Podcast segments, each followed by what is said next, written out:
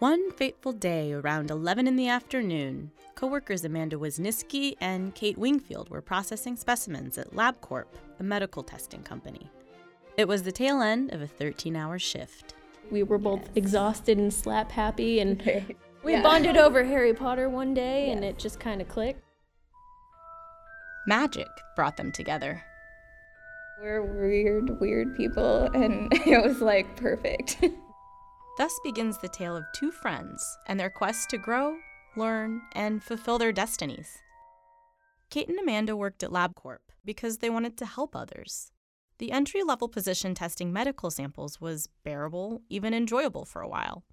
That is, until Amanda met an engineer who changed her idea of what was possible. He was the exact same age as me. He had gotten out of the Marines, and he had this cush job. He was brilliant, he was young, he would come in and save the day. And I was like, what am I doing? I could be making this kind of money and have this freaking astounding job. I'm definitely doing it wrong. So I actually applied for his company, and they turned me down because I didn't have the education they were looking for, even though I had the experience with their software, their machine, and everything. So that was the catalyst. Like, okay, fine, I'll go to school, I'll get the degree, and I will get that job. To be like that engineer, Amanda had to go back to school. We wanted to be the engineers and not be on the production side, and there was no room for growth there, so we had to go to school and expand, grow and learn. And this is why schools exist, right? They help us grow, learn, and hopefully get that job we really want. Except some people don't feel this way about colleges anymore. The Pew Research Center recently found that at least sixty-one percent of Americans think that higher education is headed in the wrong direction. And what do Americans mean by wrong direction? They see a road that can lead to mountains of debt or some fancy-pants degree that won't prepare students for a real job. So, while faith in the four-year degree is faltering, there's more and more trust in what two-year community colleges are doing. Programs that train for specific jobs at two-year colleges are especially favorable with the public. In fact, ninety percent of Americans believe that this training prepares students for a successful career. And that perception is largely true.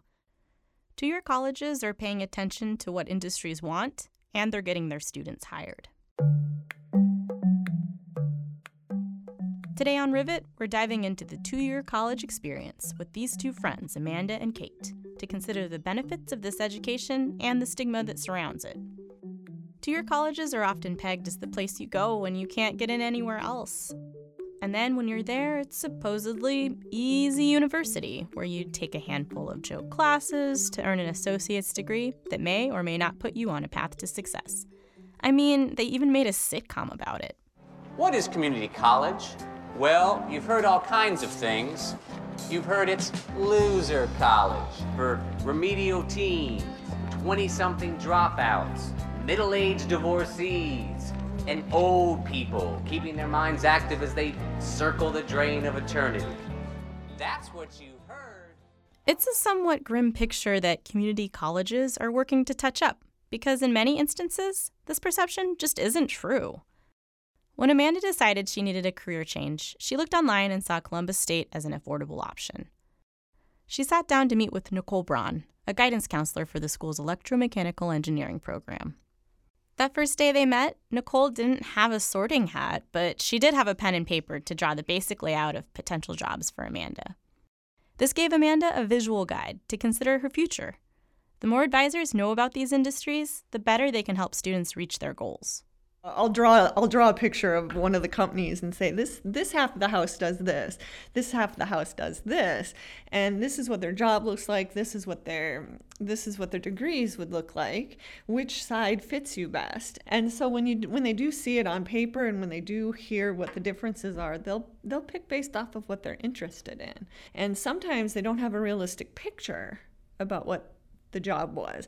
And so once I start describing design engineering versus technical engineering, they realize that what they thought wasn't accurate, and then they switch, because they're like, wait a minute, that wasn't what I intended. Okay, well, I prefer this. And then whatever the answer is, is fine. If they want four-year engineering, I put them on that pathway, and if they want two-year engineering technology, I put them on that pathway. Making direct connections between degrees and jobs is why Columbus State is the go-to for individuals like Amanda. When Amanda showed up at Nicole's office, she did so blindly, uncertain of what she wanted, until Nicole asked her one question.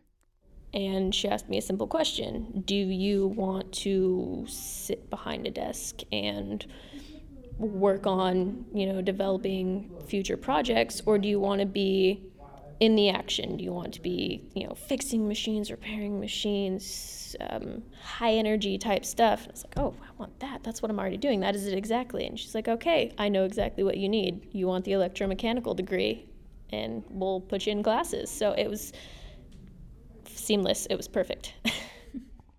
Knowing students' goals is at the heart of Nicole's counseling technique. It's more helpful to think about the jobs students want than the degree itself. K through twelve in counseling and even at college, we always start with a degree. Why do we start with a degree? Uh, the job will determine what degree you get, you know. So I start my students with, hey, what kind of job do you want?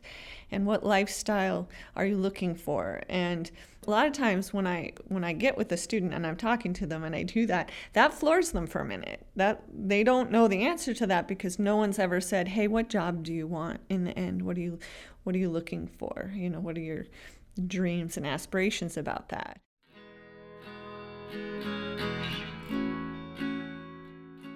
This was Amanda's first college experience, but it wasn't anything new for Kate. She had attended Ohio State and graduated with a bachelor's in animal sciences.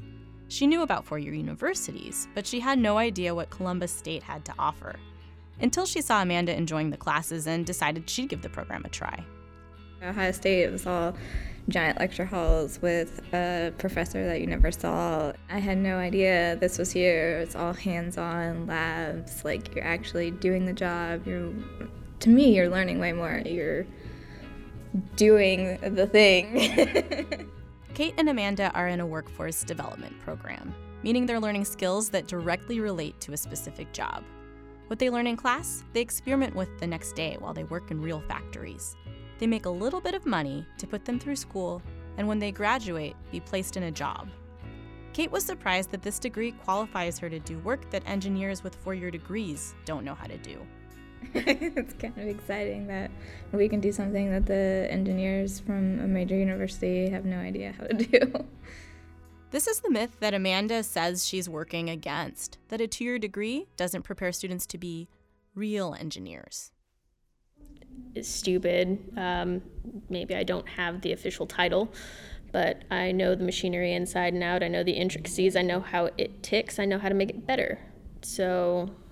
And you're getting paid pretty and well. And I'm getting so. the experience. I'm getting paid pretty well. It's I have much less debt than you do. Yes, yes, that's a big thing. Much less debt. Amanda and Kate are on their way to becoming engineers, and they're reaping in another benefit of the two-year college. A more affordable education. This matters in an environment where student debt is at an all-time high. Our state of Ohio is the fifth worst state for student debt, where the average college graduate walks away forty thousand dollars in the hole.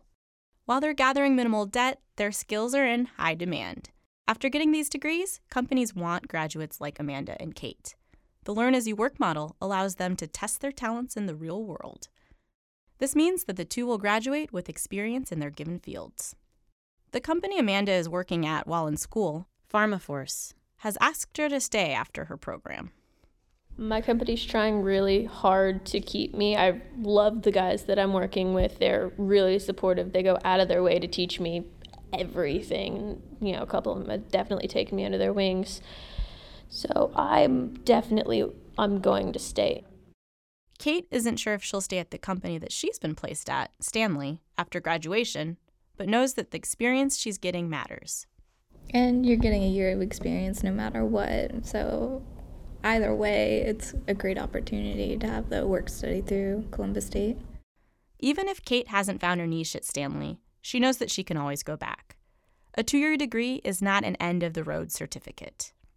It's only two years, and I mean, you can always change your mind and do something else, or you can always branch out. Say you went down the mechanical side, and now you want to do a little bit more electrical. You can always do that. It's not the end of the world. And luckily, even with all the work and studying, they're still finding time to do the things they like, the things that sparked their friendship in the beginning. You know, last week we went and saw the original Friday the thirteenth. Yeah. yeah. We make time. We do what we can. Doing Renfest this weekend. Yeah. All of our nerd stuff. It's yeah. cool.